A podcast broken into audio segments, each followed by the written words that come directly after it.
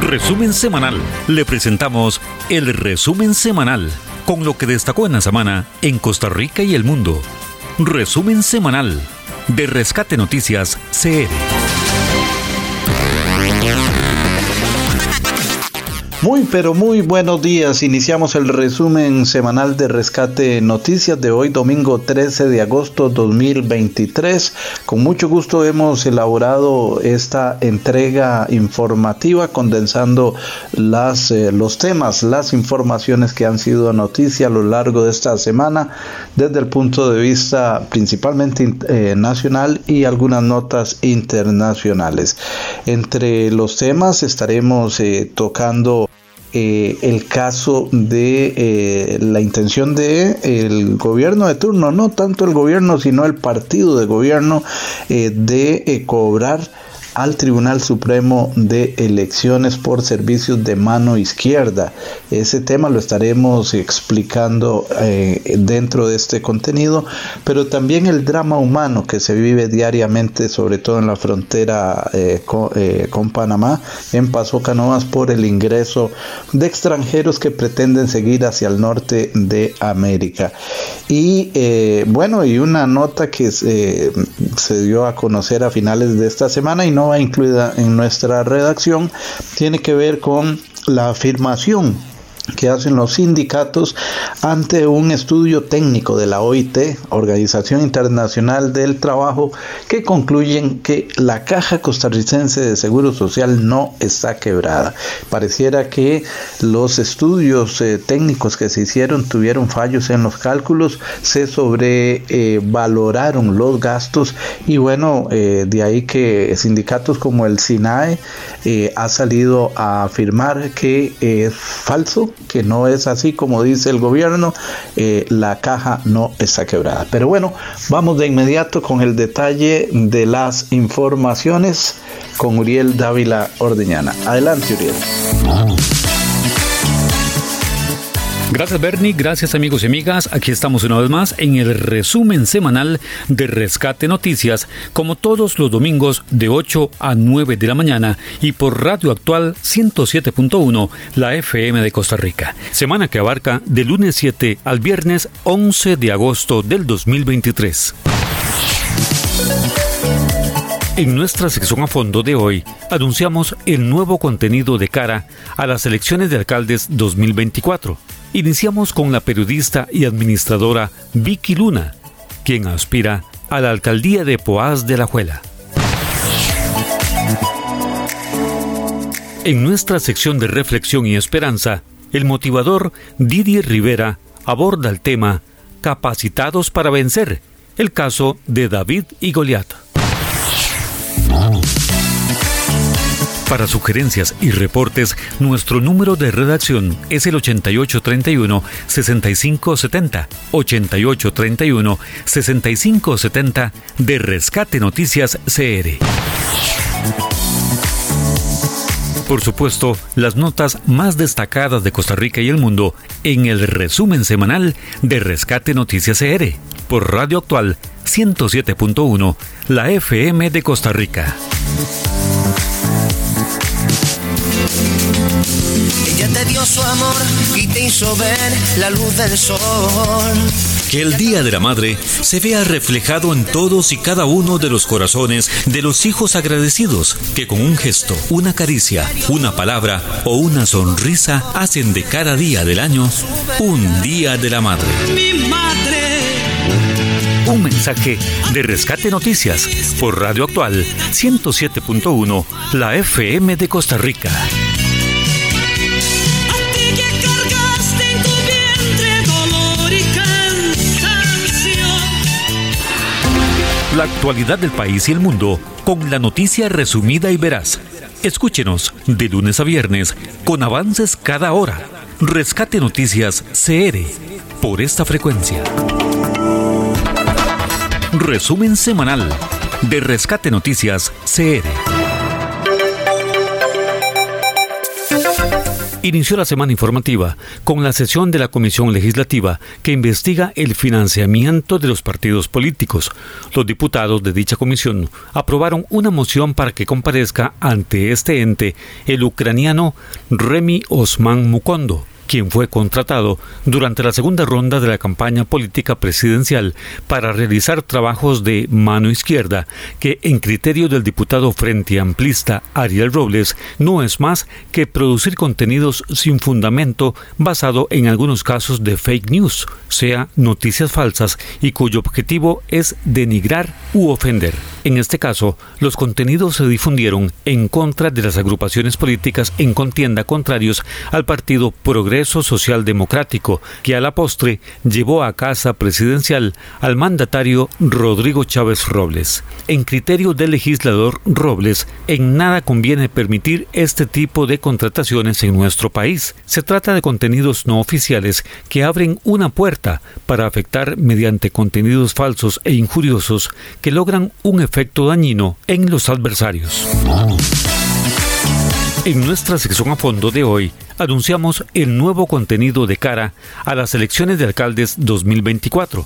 Iniciamos con la periodista y administradora Vicky Luna, quien aspira a la alcaldía de Poás de Alajuela. 30 años de prisión solicitó la Fiscalía en el caso del atroz homicidio en perjuicio del joven motivador Marco Calzada, ocurrido el año recién pasado.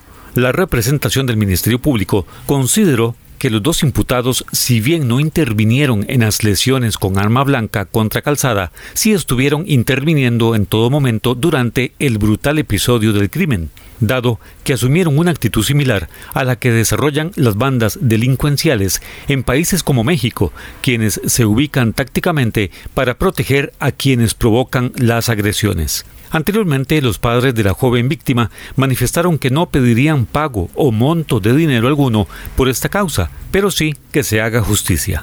El fiscal solicitó 24 años de cárcel para cada uno de los imputados, dos hermanos de apellidos Rojas López por homicidio calificado y 6 años por robo agravado. Anteriormente, los tribunales condenaron a prisión a 2 menores que fueron quienes le provocaron la muerte a Calzada. En nuestra sección de reflexión y esperanza, el motivador Didier Rivera aborda el tema Capacitados para Vencer, el caso de David y Goliat. El día lunes, como una más de una serie de protestas que han estado desarrollando estudiantes de diversas partes del país, un grupo se ubicó frente a Casa Presidencial, luego de manifestarse en las proximidades del Puente de la Hispanidad en Montes de Oca. Durante el día, la diputada Sofía Guillén del Frente Amplio denunció que mediante uso de la fuerza, la policía golpeó a varios de los protestantes. Mientras tanto, el presidente Rodrigo Chávez salió en horas de la tarde sorpresivamente hacia el costado este de Casa Presidencial y atendió a los alumnos. Tras una serie de preguntas y respuestas de ambas partes, el mandatario les dijo que sobre el tema de los 1.300 millones de colones que se le pidió al Ministerio de Educación para pasarlos a seguridad pública, hubo que hacerlos a fin de enfrentar al numeroso grupo de sicarios que diariamente están asesinando a jóvenes como ustedes, enfatizó el alto funcionario, pero que no han tenido oportunidad, como ustedes, de estudiar. Para sugerencias y reportes, nuestro número de redacción es el 8831-6570, 8831-6570 de Rescate Noticias CR. El día martes, mediante un nuevo operativo múltiple de las autoridades judiciales, fue desarticulada una organización dedicada al lavado de dinero mediante la comercialización de repuestos de vehículos, algunos robados y otros considerados pérdida total por varias aseguradoras privadas. Los sujetos llevaban hasta un predio en la provincia de Alajuela los automotores, donde les extraían las partes que luego ponían a la venta, junto con otras que adquirían con recursos generados de manera ilícita.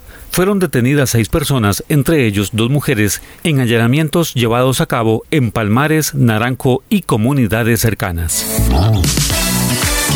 En nuestra sección a fondo de hoy, anunciamos el nuevo contenido de cara a las elecciones de alcaldes 2024. Iniciamos con la periodista y administradora Vicky Luna, quien aspira a la alcaldía de Poás de Alajuela. Representantes de la fracción del Partido Progreso Social Democrático, que representa al partido que gobierna, informaron el día martes que no obstante que pidieron su apoyo público a la nueva agrupación política Aquí Costa Rica Manda, que de fondo simpatiza con el accionar del presidente Rodrigo Chávez Robles, consideraron que no renunciarán a sus curules como representantes del partido oficialista. Esta aclaración la hicieron luego de que la presidenta del Partido Progreso Social Democrático, Luz Mary Alpízar, dijo que acudiría ante el Tribunal Supremo de Elecciones a fin de que se pronuncie, dado que es inaceptable que dichos diputados, 9 en total, que llegaron al Congreso bajo el alero de su partido, ahora manifiesten su apoyo a la nueva tendencia al tiempo que ejercen como diputados oficialistas. Se conoció que, de renunciar a su fracción, perderán una serie de beneficios. En nuestra sección de reflexión y esperanza, el motivador Didier Rivera aborda el tema Capacitados para vencer, el caso de David y Goliat. Bueno, y en medio de la diaria angustia que están padeciendo miles de extranjeros que ingresan a nuestro país por Paso Canoas al sur del territorio nacional, surgió una esperanza a mediados de semana cuando se conoció que el Banco Interamericano de Desarrollo, BID, estaría donando $20 millones para atender la situación en torno a los migrantes. Durante las últimas semanas se intensificó el ingreso diario de los foráneos, principalmente venezolanos, quienes intentan cruzar el país hasta la frontera norte para continuar el viaje hacia Estados Unidos a través de Nicaragua. Sin embargo, muchos de ellos, al llegar al suelo tico, ya no cuentan con suficientes recursos para pagar el viaje en bus de frontera a frontera, por lo que se quedan pernoctando e intentando vender productos en la zona sur para costear los gastos. Sin embargo, esta situación reiterada se ha convertido en un caos, dado que la mayoría se alberga en el área de la feria, anteriormente pista de aterrizaje, sin contar siquiera con servicios básicos. Muchos viajan con menores de edad, quienes padecen con mayor agudeza en dicho drama. El gobierno aumentó el número de unidades de bus para el traslado. Sin embargo, esta semana, por ejemplo, no daban abasto, dada la cantidad de nuevos ingresos de extranjeros. Se prevé que con los recursos que está facilitando el BID, se ayude a los migrantes, pero también a la comunidad fronteriza, que a su vez también evidencia grandes carencias de recursos.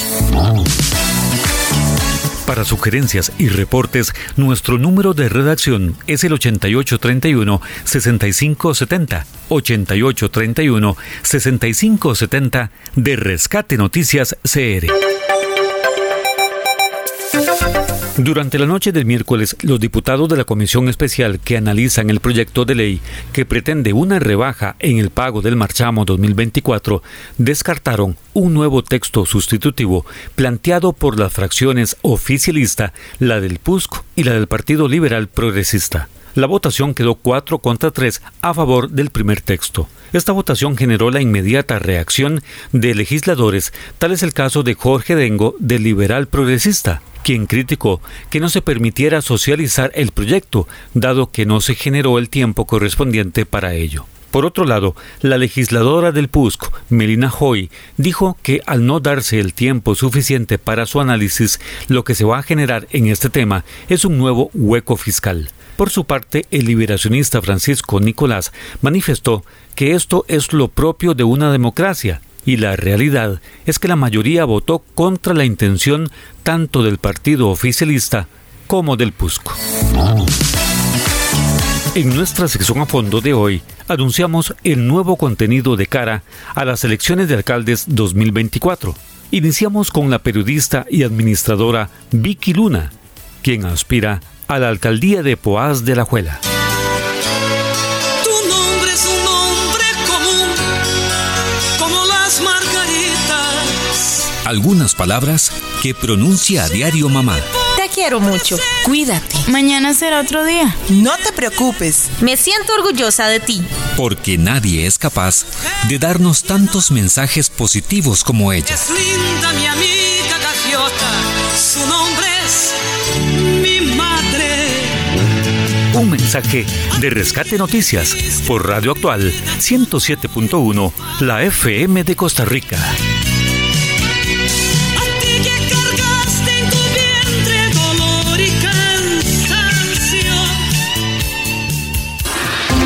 La actualidad del país y el mundo con la noticia resumida y veraz. Escúchenos de lunes a viernes con avances cada hora. Rescate Noticias CR por esta frecuencia. Resumen semanal de Rescate Noticias CR. En el resumen semanal de Rescate Noticias, la información internacional. Información de carácter internacional. ¿Quién era Fernando Villavicencio, el candidato presidencial asesinado en Ecuador? Periodista y político, Fernando Villavicencio dedicó gran parte de su vida a exponer la corrupción en Ecuador, luego de que el actual presidente Guillermo Lasso declarara la muerte cruzada y convocara elecciones anticipadas, se lanzó a la carrera presidencial por el movimiento Construye Ecuador. ¡Viva Quito! En esta ciudad que dimos las mayores batallas en contra de la tiranía, en esta ciudad donde escribimos grandes historias sobre la tiranía. Nació el 11 de octubre de 1963 en el cantón de Laucí, en la provincia andina de Chimborazo. Su carrera profesional comenzó en el campo del periodismo. Se graduó de la Universidad Cooperativa de Ecuador, que cerró un tiempo después. Desde muy temprano publicó investigaciones que involucraban al expresidente Rafael Correa. En 2014 fue sentenciado a 18 meses de prisión por presunta injuria contra el entonces mandatario, un hecho por el que decidió irse del país. Pasó 3 años prófugo de la justicia. Se escondió en la Amazonía de dicho país. Posteriormente se exilió a Perú, en donde le dieron asilo político. Volvió a su tierra natal durante el gobierno de Lenín Moreno, en septiembre de 2017. A su regreso continuó su labor periodística. Publicó una investigación sobre los sobornos por parte de la empresa brasilera Odebrecht al movimiento Alianza País de Rafael Correa. Un año después, el expresidente de Ecuador fue sentenciado a 8 años de prisión por el delito de cohecho. En los últimos tiempos volvió al ámbito de la política. Fue electo asambleísta nacional por la Alianza Honestidad y luego legisló de manera independiente. Allí presidió la Comisión de Fiscalización. Se había comprometido a combatir la corrupción. Villavicencio ya había sido víctima de un atentado en su residencia y había recibido una serie de amenazas.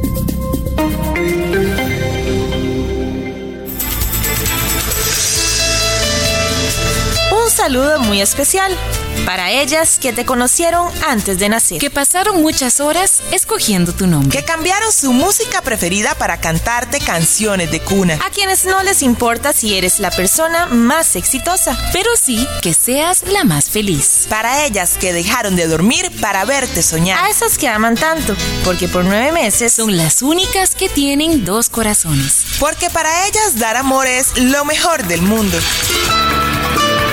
Un mensaje de Rescate Noticias por Radio Actual 107.1, la FM de Costa Rica.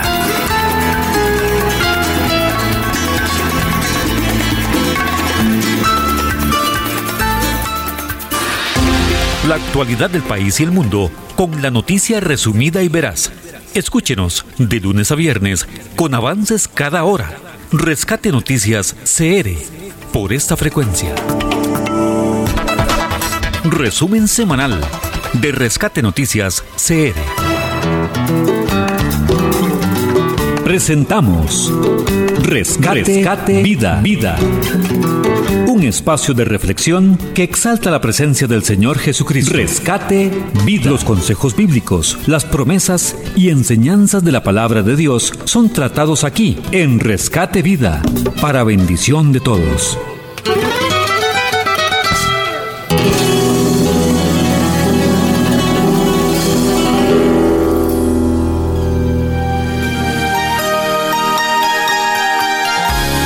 Hola, bienvenido a este espacio donde podemos compartir las verdades bíblicas. Mi nombre es Didier Rivera, soy consejero cristiano. Estaba leyendo sobre la vida de David y me encontré con un pasaje muy interesante. Para ubicarnos un poco, es el momento en el que Goliat está constantemente humillando el ejército de los filisteos, está al frente del ejército del pueblo de Israel, y están constantemente insultándolos y gritándoles y provocándolos a la guerra, y el pueblo de Israel no se mueve, el pueblo de Israel tiene miedo. Y David llega por casualidad, podríamos pensar, pero Dios lo llevó a ese lugar para que él compartiera, o más bien le llevara a sus hermanos cierta cantidad de alimento. Entonces cuando él llega, a él le extraña porque ese filisteo está gritando las cosas que está gritando, provocando a los escuadrones, y como parece que no hay como movimiento de parte del ejército para empezar la guerra. Entonces él decide que él va a ir en contra de ese gigante llamado Goliat. Y es interesante, en 1 Samuel, capítulo 17, versículo 31, dice que fueron oídas las palabras que David había dicho, y los refirieron delante de Saúl, y él lo hizo venir. Ya él había hablado que por qué permitían eso, ¿verdad? Y dijo David a Saúl: no desmaye el corazón de ninguno a causa de él. Tu siervo irá y peleará contra este filisteo.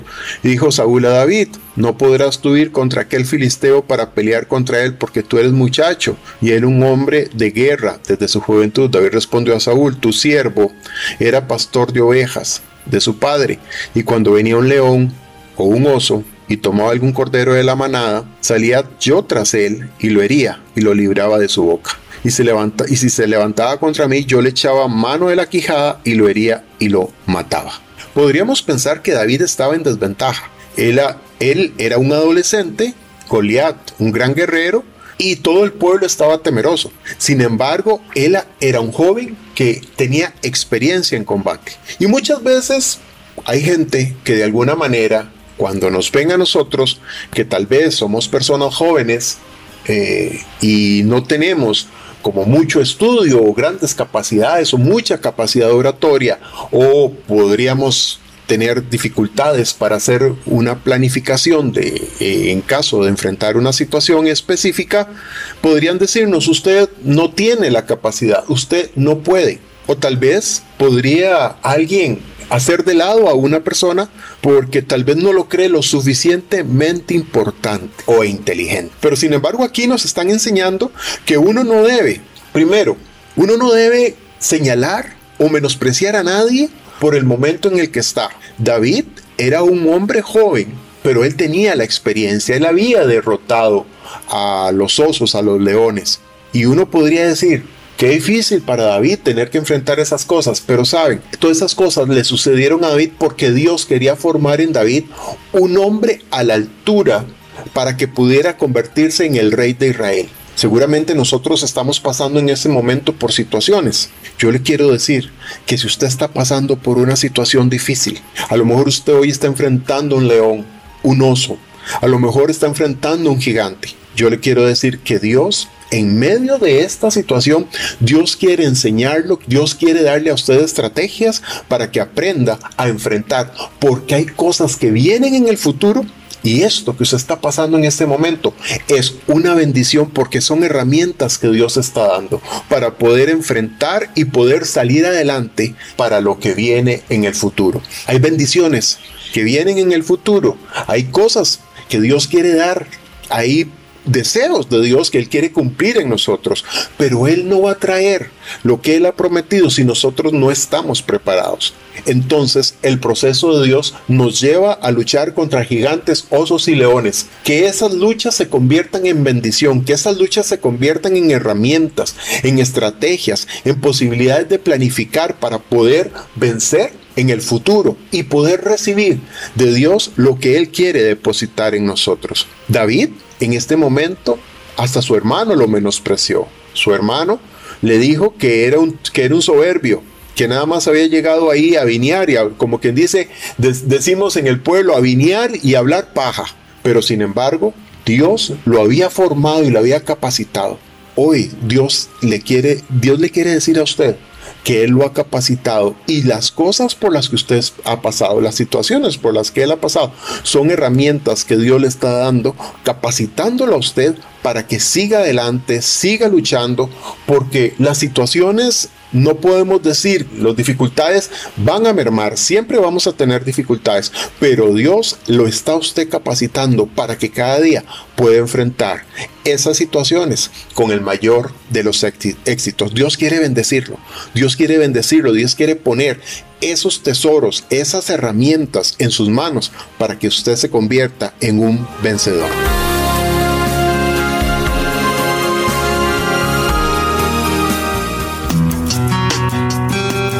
Pero si alguno ha pecado, abogado tenemos para con el Padre, a Jesucristo el justo. Primera de Juan 2:1. Hemos presentado Rescate Vida. Esperamos que este espacio sea de bendición para su vida y la de su familia. Rescate Vida.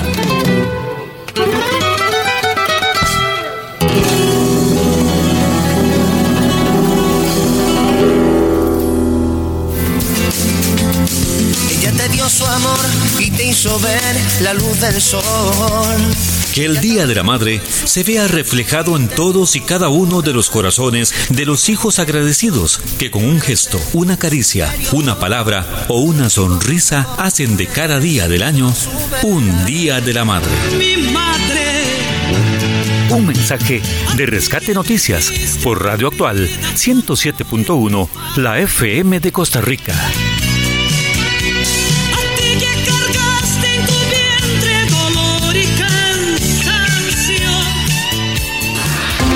La actualidad del país y el mundo con la noticia resumida y veraz. Escúchenos de lunes a viernes con avances cada hora. Rescate Noticias CR por esta frecuencia. Resumen semanal de Rescate Noticias CR. A fondo, la opinión de nuestros invitados en los temas de actualidad. A fondo. Comentarios, artículos editoriales, análisis y discusiones en A Fondo. Rescate Noticias CR.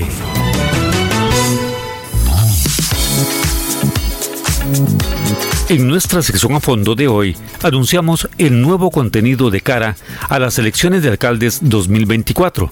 Iniciamos con la periodista y administradora Vicky Luna, quien aspira a la alcaldía de Poás de Alajuela. Gracias, buenos días. En efecto, iniciamos A Fondo. Queremos explicar que a partir de hoy, A Fondo asume un contenido eminentemente que tiene que ver con las campañas, la campaña en ruta a la alcaldía del próximo principio 2024. Hay un contingente de ciudadanos, buenos ciudadanos, esperemos que todos al 100%, que pretenden un puesto en las alcaldías, en las regidurías, en las vicealcaldías, precisamente para gobernar localmente. Esperemos que lo hagan de lo mejor, y por ello A Fondo se convierte a partir de hoy en momento político. Precisamente para iniciar hemos invitado a primero que todo, una amiga, excompañera de trabajo, de labores, de estudios, pero sobre todo una buena ciudadana costarricense. Nos referimos a Vicky Luna. Vicky Luna aspira a la alcaldía por Poás, provincia de Alajuela. Buenos días, Vicky. Ay, encantada, Bernie. Muchísimas gracias por invitarme, por hacerme ese honor de empezar en este programa. Muchísimas gracias por esta oportunidad, y aquí a la orden para sus televidentes, para sus radioescuchas. Claro que sí. Vicky, hay todo un contingente, como lo mencionaba. Cuando uno habla de contingente, a veces dice que es un ejército. No, es un ejército, pero de funcionarios públicos que vienen a ejercer la buena política. Maravilloso, vean.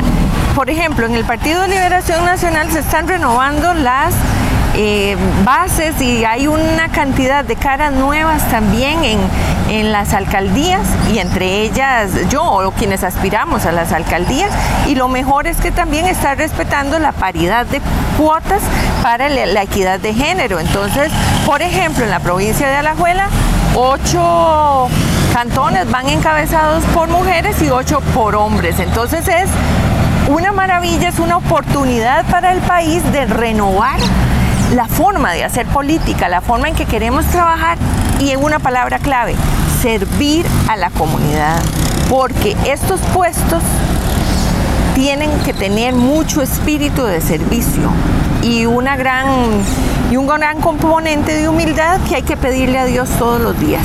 Ajá, qué bueno, porque eso de la humildad me suena a poder llegar muy largo.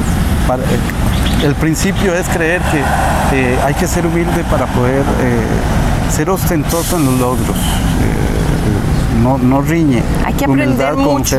Hay que aprender mucho, y además hay que consultarle a la comunidad, a las asociaciones de desarrollo, a los concejales de distrito, a las fuerzas vivas de cada comunidad, de cada calle, de cada barrio, cuáles son sus necesidades, y solicitarle ayuda para resolver. Porque es muy arrogante, y eso también ya está en política internacional, es muy arrogante llegar y decir: voy a hacer esto, yo quiero hacer esto, creo que ustedes tienen que hacer esto. No, eso es arrogancia. Tenemos que construir, y eso se llama también comunicación para el desarrollo. Yo consulto, construyo una parte teórica, y después devuelvo a las comunidades y trabajamos en conjunto. Es una metodología. Cuando te escucho esas palabras, y uno como periodista pues pasa bastante actualizado de lo que ocurre en el país, tenemos un presidente arrogante. Vea, yo estoy aquí para hablar más del proyecto, de lo que queremos hacer en Poás. Sin embargo, yo parte de lo que me motiva a meterme en política ya abiertamente es el temor que tengo por los derechos individuales, por la libertad de expresión, por la libertad de prensa. Y yo digo, y lo dije así en la Asamblea Cantonal el 29 de julio, Dios guarde este partido que está en el gobierno, o bueno, esos diferentes partidos que claro, no se sabe cuál es. Hay varias tendencias, ¿sí? Las chavistas son, manda, el pueblo manda, y el otro, que no recuerdo, pero es la figura de Rodrigo Chávez Robles. Y yo digo, Dios guarde, se tomen ciertos espacios comunales, y es por ahí que tenemos que defender nuestras libertades individuales, los derechos constitucionales, y eso nos lo manda el Código Municipal, la probidad también que nos está enseñando la Procuraduría General de la República en diferentes cursos, y nos manda a garantizar los derechos constitucionales desde las municipalidades para la ciudadanía. Entonces, parte de esto, parte del por qué yo estoy en esto, es porque me da temor que haya más avance, y porque se ciernen de verdad desde la Casa Presidencial, se ciernen muchas amenazas para la ciudadanía y para la prensa y para muchas personas. Bien, Vicky, y perdona que me salí un poco, porque creo que es parte de nuestro deber como comunicadores también hablar de lo que pensamos. Si es formador, eso te estamos diciendo en buena hora, porque creo que el comunicador debe ser formador. Pero hablemos de Poás. Poás, un cantón que qué lindo ir una Navidad y ver el Festival de la Luz en Poás. ¿Sí? Qué bonito ver aquellos áreas o parajes llenos de cultivos poaseños. De verdor, de cultivos, de productos de nuestra agricultura. ¿Cómo hacer de todo eso algo que pueda generar una verdadera productividad para el desarrollo y el bienestar de los poaseños? Correcto, Bernie. Vea, nuestro plan para podernos inscribir en esta candidatura, teníamos que hacer un plan. Ese plan, los poaseños, las poaseñas, las liberacionistas y los liberacionistas ya lo traían también desde la anterior campaña municipal. Yo llego y digo, aprovecho esto, respeto esto y también quiero enfocarme en eso. Entonces, el plan es robusto y alguna gente dirá, no, muy condensado en 27 páginas. Tiene 12 puntos amplios y ahí va todo lo operativo de una municipalidad. Cuando digo operativo, por supuesto, es caminos, digitalizar la municipalidad para que haya mejor o más facilidad para que las y los poaseños puedan pagar desde un teléfono sus impuestos. Hay aceras, el tema de las aceras inclusivas para respetar la ley 7600, ¿verdad? Está todo el tema de puentes, de proteger el recurso hídrico, de reciclar, la seguridad ciudadana que le preocupa a todos los distritos, y eso lo comprobé en una consulta virtual y presencial. Todo lo operativo está, pero lo que usted toca, que se llama desarrollo, una visión estratégica, una visión de por dónde debe ir nuestro cantón para generar empleo para las personas jóvenes, para las mujeres, sobre todo, y para también un montón de hombres inteligentes y talentosos que tienen que salir todos los días a Alajuela o a San José o a Grecia ahora, y que no se deja ese salario en Poás. Entonces, ¿qué es lo que tenemos que hacer y por dónde va la procesión? Tenemos la base agricultura, tenemos gente talentosa en cultura y comida rica en gastronomía propia, y tenemos turismo. Entonces, claro, hay que hacer una amalgama de esas tres cosas para potenciar el turismo desarrollo. Turismo no es solo un volcán. No, Poás. Y le quiero comentar un ejemplo. Nosotros vamos por el eje de cultura con el tema de un bulevar que no cierre las calles, porque tenemos también entonces el problema del tránsito. Tiene que ser un bulevar flexible. Después vamos a hablar, los poaseños vamos a hablar... ¿Sí? ¿De qué se trata de eso? Estamos conversando con Vicky Luna, quien aspira a la alcaldía por el cantón de Poás, provincia de Alajuela. Ya continuamos. Tu nombre es un nombre común, como las margaritas. Algunas palabras que pronuncia a diario mamá. Te quiero mucho. Cuídate. Mañana será otro día. No te preocupes. Me siento orgullosa de ti. Porque nadie es capaz de darnos tantos mensajes positivos como ella. Es linda mi amiga gaviota. Su nombre es mi madre. Un mensaje de Rescate Noticias por Radio Actual 107.1, la FM de Costa Rica.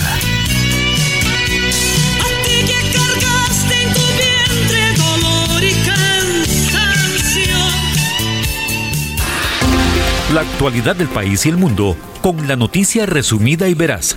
Escúchenos de lunes a viernes con avances cada hora.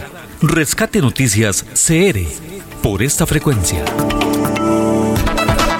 Resumen semanal de Rescate Noticias CR.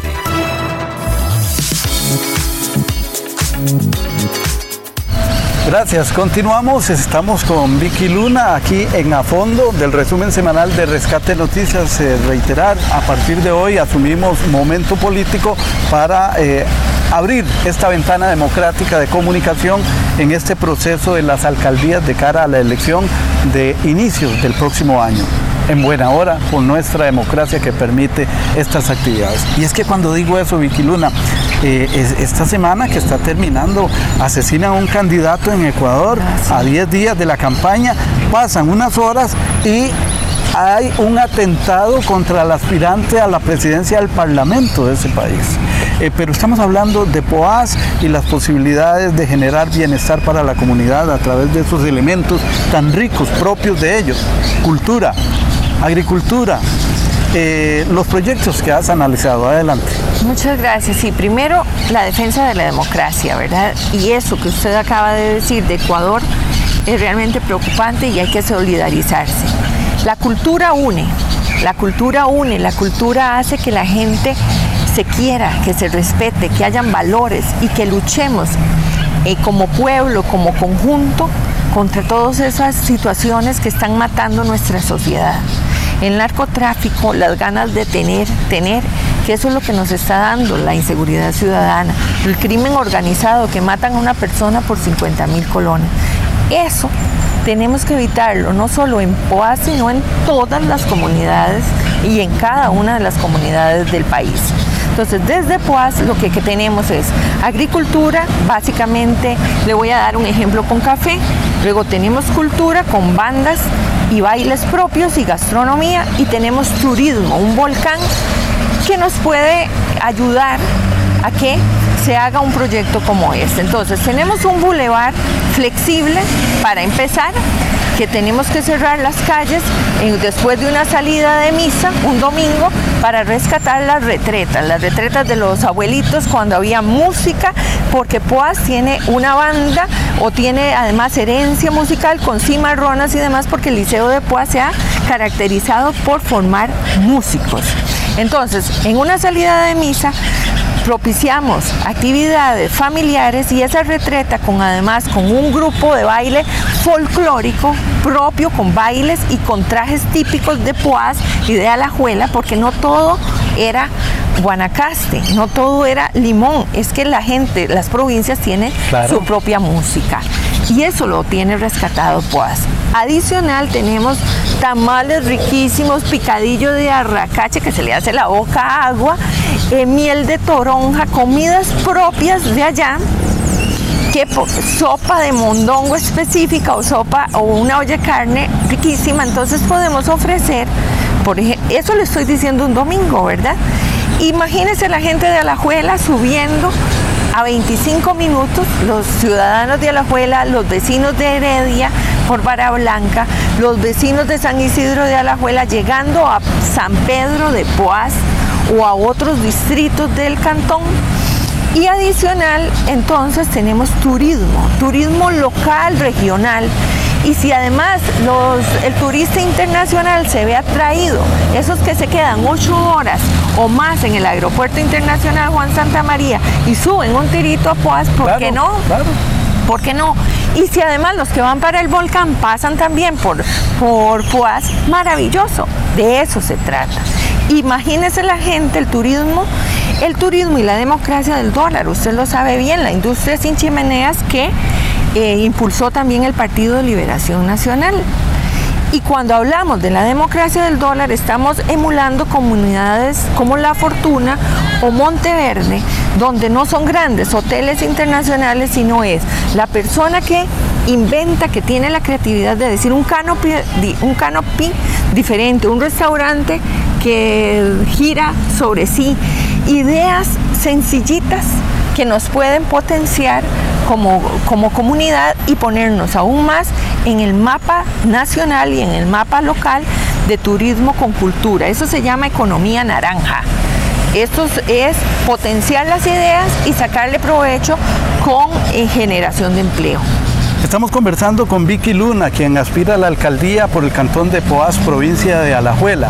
Vicky, desde ya nuestro espacio es tuyo para que puedas ampliar ese abanico de ideas, de elementos, de conclusiones a las que has llegado mediante análisis, mediante estudio, y que es parte de tu capacitación. Quienes te conocemos sabemos que eres capaz y que puedes llevar adelante proyectos de esta índole. Pero tenemos ya muy pocos minutos, hablemos un poquito de lo que es la campaña en sí. Quienes te conocemos también sabemos de una Vicky Luna como buena profesional en comunicación, y por tanto se ha compenetrado mucho con la gente. Ahora estás en política, es algo muy nuevo para vos. ¿Cómo estás trabajando esa parte?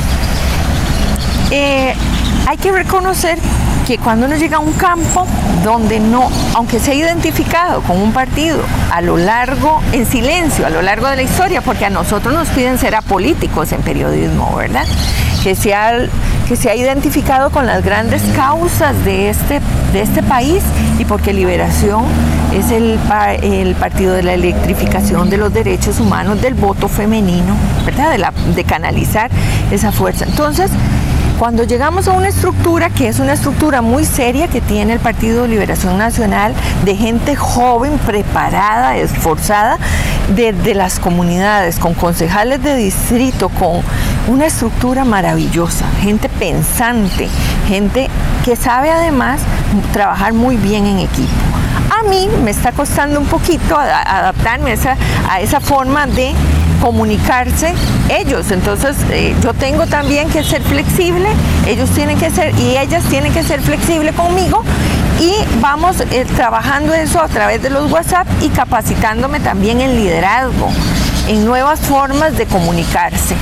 Eso no nos lo enseñan en la universidad, la gente a veces cree que como uno dice que es comunicador y periodista va a saber de todo, y no. Bueno, yo soy administradora también de empresas con énfasis en administración de medios de comunicación y sé la necesidad también de plantear objetivos y cumplirlos, ¿verdad? También con metas, con tiempo, cómo, cuándo, dónde, cómo, por qué, que también se aplica. Ya respondió las 5W, sí, básico del periodismo. Que también se aplican en periodismo, ¿verdad? También se aplican en este tema. El trabajo con las comunidades, yo tengo chats y quiero chats con los concejales, porque ahí está la riqueza, ahí está la alimentación diaria para potenciar y para trabajar estos proyectos y hacerlos realidad, y que no se quede en un nivel teórico de alcaldía. Los vicepresidentes, los vicealcaldes son jóvenes, un joven y una muchacha. Sí, la fórmula. La fórmula son José Roberto Madrid como primer vicealcalde y Dayana Ginesta. Entonces, un relacionista internacional y una química. Vea el nivel de preparación, y ahí empezamos también con los regidores, una educadora, una docente que además estudia Derecho, y empezamos ahí, y es gente muy preparada que vamos a trabajar duro por el cantón de manera honrada, esforzada y con mucho espíritu de servicio y amor por nuestro cantón. Vicky Luna, a partir de octubre es que ya se abre formalmente la campaña. ¿Qué vas a hacer esas primeras semanas? Me imagino que fines de semana agotadores. Ya están todos los fines de semana ocupados en diferentes capacitaciones con el Partido de Liberación Nacional, con el Tribunal Supremo de Elecciones por medio del proyecto Incubadora, ¿verdad? Que sacó un concurso donde 600 personas concursaron, y de esas quedamos electas 80 para mejor capacitarnos, y todos los fines de semana yo me estoy reuniendo con una familia, con una fuerza viva del cantón para escuchar y para empezar a trabajar. Cuando hablabas de los concejales, digo yo, es que está llegando a la esencia de cada pueblo. Ay, sí, vea, y los concejales, vea, gracias, toda esa gente de los concejales que se meten en esto a servir, porque no ganan, no tienen salario, los síndicos sí, los regidores también, y por supuesto la alcaldía y la primera vicealcaldía. Vea, gracias por eso, porque eso sí es vocación. Sí, hay que aclarar que ganan, por ejemplo, un síndico, pero por sesión, no es que tienen un salario. Exacto. Inclusive entre los alcaldes, yo creo que solo el primer vicealcalde. El primer vicealcalde, la segunda vicealcaldía no tiene ese salario, salvo que se haga una figura de trabajo por objetivos y se le asigne un recurso que me parece justo. Pero bueno, esa es otra situación que a mí me gustaría que todas las personas que llevan un cargo y que también luchan y aportan en una campaña tengan un salario, pero bueno, habría que reformar la ley, ¿verdad? Sí. Estamos conversando con Vicky Luna, ella aspira a la alcaldía por el cantón de Poás, Alajuela. Vamos a ir cerrando con una buena reflexión tuya, y por supuesto reitero, queda abierto el micrófono para otra ocasión. Gracias. Y gracias por ese espíritu de servicio suyo, que es el espíritu de servicio a través de la información. Y a la gente yo le quiero decir que ore mucho por mí, por mi papeleta, porque tenemos que tener también mucho espíritu de servicio. Esta Costa Rica la cambiamos y la rescatamos desde las comunidades, desde las calles, desde los barrios, desde los cantones, tanto con fe, esperanza y trabajo honrado. Para eso hay que pedirle a Dios que nos dé espíritu de servicio. Señor, respalda nuestra democracia. Así es. Gracias, Vicky Luna. Continuamos con más. Tu nombre es un nombre común, como las margaritas. Algunas palabras que pronuncia a diario mamá. Te quiero mucho. Cuídate. Mañana será otro día. No te preocupes. Me siento orgullosa de ti. Porque nadie es capaz de darnos tantos mensajes positivos como ella. Es linda mi amiga gaviota. Su nombre es mi madre. Un mensaje de Rescate Noticias por Radio Actual 107.1, la FM de Costa Rica.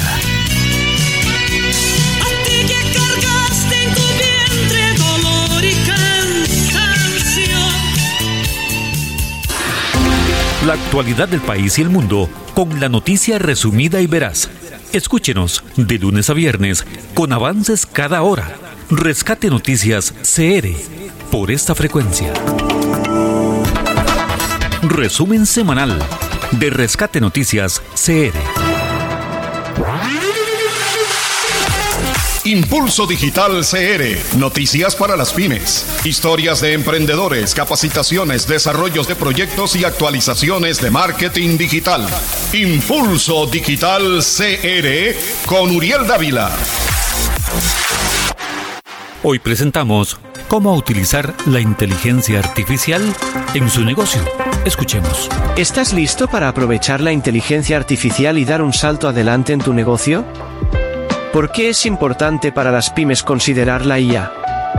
Las pequeñas y medianas empresas pueden llegar a competir con las grandes empresas utilizando la inteligencia artificial, y ahora te mostraré de qué forma lo pueden lograr.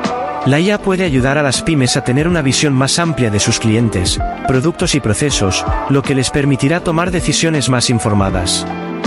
Algunos ejemplos de cómo las pymes pueden aprovechar la inteligencia artificial son: mejora en la automatización de procesos. La IA puede ayudar a las pymes a automatizar sus procesos, lo que les permite ahorrar tiempo y recursos. Algunos ejemplos de cómo pueden automatizar procesos son los siguientes. Atención al cliente. Las pymes pueden utilizar chatbots basados en inteligencia artificial para proporcionar respuestas rápidas y precisas a las preguntas de los clientes, lo que les permite ahorrar tiempo y reducir costos. Tareas repetitivas. Las pymes pueden utilizar la inteligencia artificial para automatizar tareas repetitivas y de baja complejidad, como la clasificación de correos electrónicos, la programación de reuniones y la gestión de inventario. Optimización de la cadena de suministro. La inteligencia artificial puede ayudar a las pymes a optimizar su cadena de suministro, desde la previsión de la demanda hasta la planificación de rutas de entrega eficientes, lo que les permite reducir costos y mejorar la satisfacción del cliente. Análisis de datos. La inteligencia artificial puede ayudar a las pymes a analizar grandes cantidades de datos de forma rápida y precisa, lo que les permite tomar decisiones informadas sobre estrategias de marketing, operaciones comerciales y otros aspectos del negocio. ¿Cómo las pymes pueden implementar la IA? Investigar y evaluar las soluciones de IA que mejor se adapten a sus necesidades y presupuesto. Contratar a expertos en inteligencia artificial o trabajar con proveedores que ofrezcan soluciones y servicios de IA. Algunos ejemplos pueden ser: trabajo con proveedores de soluciones de inteligencia artificial. Puedes trabajar con proveedores de soluciones de IA para implementar respuestas de inteligencia artificial existentes que se adapten a sus necesidades específicas, como chatbot de atención al cliente, análisis de datos, automatización de procesos y personalización de productos y servicios. Contratación de un científico de datos. Puedes contratar a un científico de datos para desarrollar soluciones de inteligencia artificial personalizadas para tus necesidades comerciales específicas, como la automatización de procesos, el análisis de datos o la optimización de la cadena de suministro. Capacitación de los empleados. Una empresa puede capacitar a sus empleados en el uso de herramientas y soluciones de IA para que puedan desarrollar soluciones personalizadas en la empresa, o trabajar de manera efectiva con proveedores y expertos en IA externos. En resumen, la inteligencia artificial puede ser una herramienta valiosa para las pequeñas y medianas empresas por todas las herramientas que ofrecen y el abanico de oportunidades que éstas le pueden ofrecer a tu negocio. Bueno, todo esto y más, como generar más confianza con un perfil de empresa, intercambiar información de forma más rápida y directa con los usuarios que son posibles clientes, tener con ellos una comunicación de manera más segura, facilitar la comunicación interna de la empresa, enviar mensajes de de forma automatizada y diseñar respuestas rápidas, trabajar con una amplia variedad de formatos, mejorar la experiencia de marca y un sinfín de beneficios más que le permite esta aplicación. Gracias, amigos y amigas. Hasta la próxima en un nuevo podcast de Impulso Digital CR. Impulso Digital CR con Uriel Dávila.